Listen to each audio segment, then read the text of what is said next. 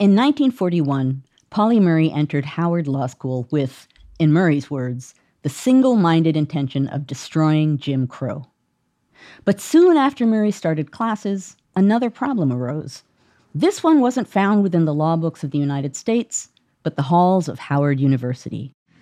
There was a notice on the bulletin board uh, very shortly, maybe two or three weeks after uh, school began, which said all male members of the first year class are invited to Dean so and so's for a smoker.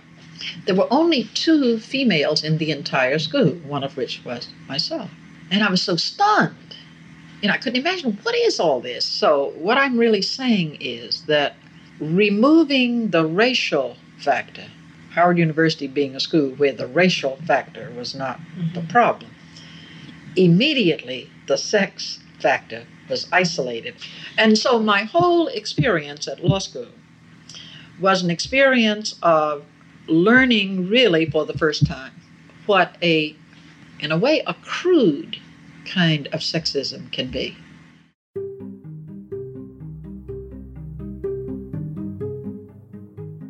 Murray came up with a name for this kind of prejudice Jane Crow. And this term quickly became more than just a name.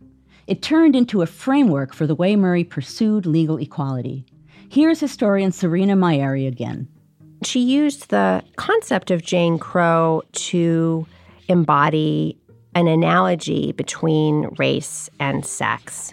That analogy was, in many ways, a rhetorical move designed to persuade skeptics that sex inequality was an injustice worthy of redress in the same way that Jim Crow was an injustice. I must always be concerned, not theoretically, but I must be involved with and necessarily concerned with racial liberation. But I must also personally be concerned with sexual liberation because the two, as I often say, the two meet in me, the two meet in any individual who is both woman and a member of an oppressed group or a minority group. In particular, she saw how women of color, especially black women, experienced intersecting forms of oppression and discrimination that were often overlooked or ignored by on the one hand, male dominated civil rights organizations, and on the other hand, white dominated feminist organizations. And I think the term Jane Crow, in her view, placed African American women at the center rather than at the margins of both of those movements and of a broader movement for universal human rights.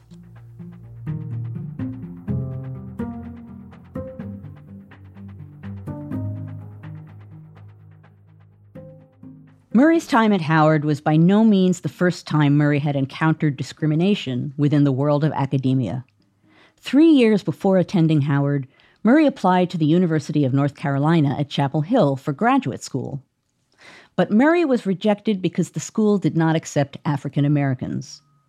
Murray appealed the rejection and was unsuccessful, but the story still made it into the headlines. And it suddenly burst out over the radio and became sort of national news but it was this unidentified negress. It's in the it's in the headline. Unidentified negress makes application to the University of North Carolina. Murray graduated Howard at the top of the class. For most students, this achievement was followed by a prestigious fellowship to Harvard.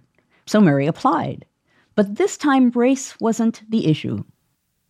She received a letter from Harvard stating that, quote, your picture and the salutation on your college transcript indicate that you are not of the sex entitled to be admitted to Harvard Law School.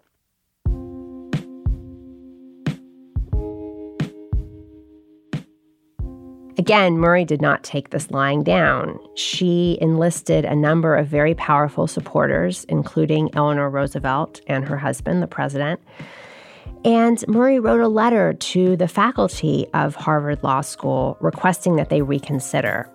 And the closing line of her letter was really telling. She wrote, Gentlemen, I would gladly change my sex to meet your requirements. But since the way to such a change has not been revealed to me, I have no recourse but to appeal to you to change your minds on the subject. Are you to tell me that one is as difficult as the other?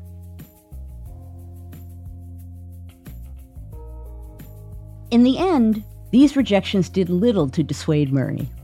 Murray continued to work tirelessly to fight against not only Jim Crow, but also Jane Crow. And over time, Murray started to gain the platform needed to spark real systemic change. In 1961, President Kennedy appointed Murray to a government group focused on improving women's equality. It was called the President's Commission on the Status of Women. This was where Murray published a memo that tackled Jane Crow head on. So, Murray's memo proposed a new constitutional strategy based on an analogy between sex and race discrimination. The idea was that sex, like race, was used to limit and oppress individuals for reasons that were unrelated to their ability or their human worth. Serena Mayeri says this memo was big for a couple of reasons. It helped unite the women's rights movement with the civil rights movement, and it also healed divisions over another controversial measure that was up for debate the Equal Rights Amendment.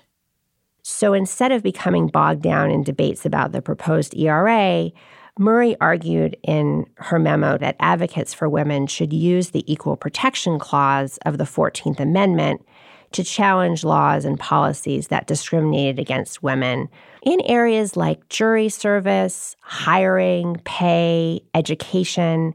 And these were issues that were largely uncontroversial among advocates for women. And in addition to overcoming these divisions over the ERA, Murray's 14th Amendment strategy attempted to bridge gaps between the civil rights and women's rights movement.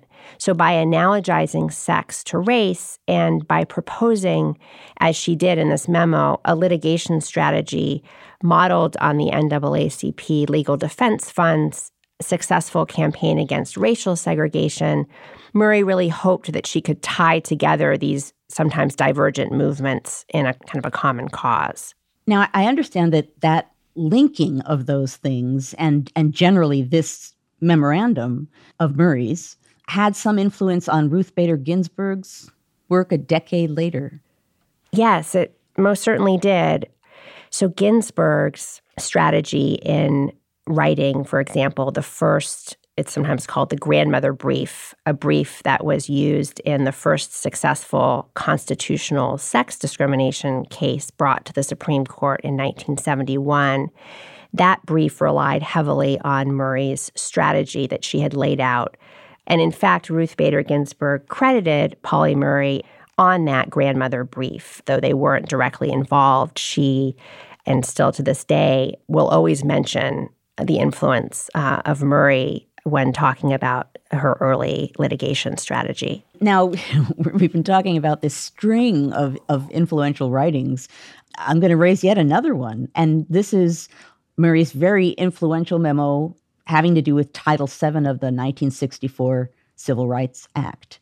Uh, and in this case, Murray's tackling the debate that surrounded a proposed amendment prohibiting employment discrimination based on sex. So, give us a little bit of context, both to the amendment and what Murray was advocating. So, when Congress was debating Title VII, which is the employment discrimination provision of the Civil Rights Act of 1964, Feminists in the National Woman's Party persuaded a segregationist congressman, Howard Smith of Virginia, to introduce an amendment banning discrimination based on sex, as well as race, color, religion, and national origin, which were the other categories on which discrimination was prohibited. To this day, there's this pretty pernicious myth that the sex amendment to Title VII was kind of a joke or a fluke. In fact, it was the product of deliberate efforts by advocates for women. But when the sex amendment was introduced, debate in the House of Representatives framed the amendment in a very problematic way. It framed the amendment as necessary to protect what one proponent called white Christian women of United States origin. In other words, women who would not be able to claim discrimination based on race or religion or national origin to protect white women essentially from discrimination. The idea, in other words, was that if only race discrimination were prohibited, white women would be, as one congresswoman said, last at the hiring gate. So, this kind of rhetoric, which pitted presumptively white women against presumptively male black workers, made proponents of the Civil Rights Bill understandably nervous. So, this is when Pauli Murray steps in with a brilliant and really strategically savvy memo. Murray argued that the Sex Amendment was, in fact, crucial to racial justice, not antithetical to it. Without an amendment prohibiting sex discrimination, she said, both black and white women would suffer what she called a common fate of discrimination. And this was a time when, like the Title VII debate up to that point, debates over equal employment opportunity often really erased African American women. Murray's memo, in contrast, placed Black women at the center. She argued that without the sex amendment, fully half of the Black workforce would have no protection from discrimination. And given Black women's really central role in supporting their families, many more Black women were in the workforce than white women. A sex discrimination prohibition was really crucial to racial and economic justice. So, one transformative effect of Title VII was that by putting both race and sex discrimination together into a single statutory prohibition, Title VII essentially tied together the fates of racial justice and feminism and cemented what would become a crucial alliance, sometimes a fragile alliance, but a crucial alliance between the civil rights and women's movements that more or less completely replaced this older coalition between segregationists and the National Women's Party. Let me step back and take a broad view here.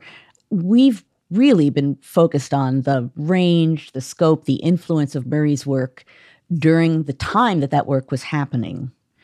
But in what ways would you say we still feel the effects of Murray's work today?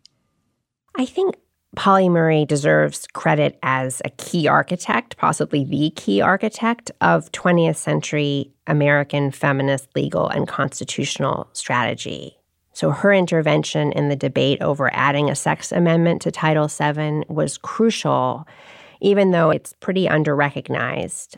And while that story is now well known to historians, it's not very well known to the courts or the public. And to this day, statistics show that what are sometimes called complex claims of discrimination, claims that are based on more than one category, such as race and sex, are even more difficult to win than other types of employment discrimination claims. And indeed, today there are two cases before the Supreme Court testing whether discrimination on the basis of sex encompasses discrimination based on being gay or lesbian or bisexual or transgender. And I think um, one of the most crucial ways that Murray's legacy is still with us is her strategy of centering feminist activism on African American women, which has a tremendously rich legacy. Murray was an early theorist of what legal scholar Kimberlé Crenshaw later called intersectionality. And Black women have been at the forefront of almost every major feminist advance in the law over the past several decades. If you think of issues like sexual harassment, pivotal figures, including Eleanor Holmes Norton, who was a protege of Pauli Murray's, of course, Anita Hill, and many other extraordinary and courageous women whose names are not widely known. If you think about social movements such as Me Too, the movement for Black Lives, Say Her Name, voter protection efforts, reproductive justice activism, prison and foster care abolitionism, criminal justice reform, organizing on behalf of low wage and domestic workers. All of these continue what's really a centuries long tradition of Black women's leadership that Pauli Murray personified and put into action.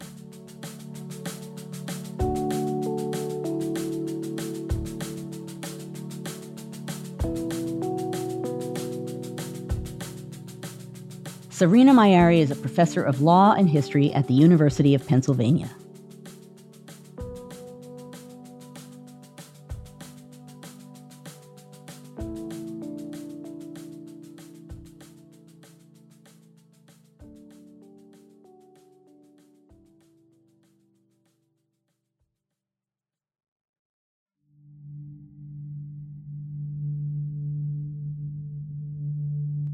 My name is Destiny Hempel, and I live in Columbia, South Carolina, and this is my favorite Pauli Murray poem. Mr. Roosevelt Regrets Detroit Riot, 1943, by Pauli Murray.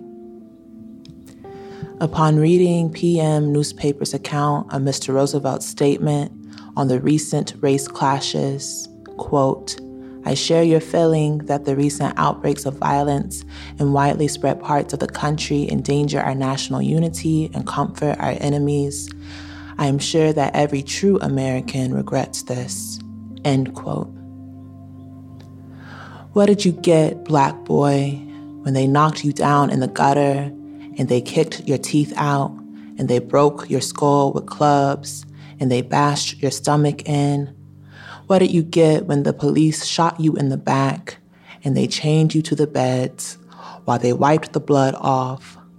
What did you get when you cried out to the top man, when you called on the man next to God, so you thought, and asked him to speak out to save you?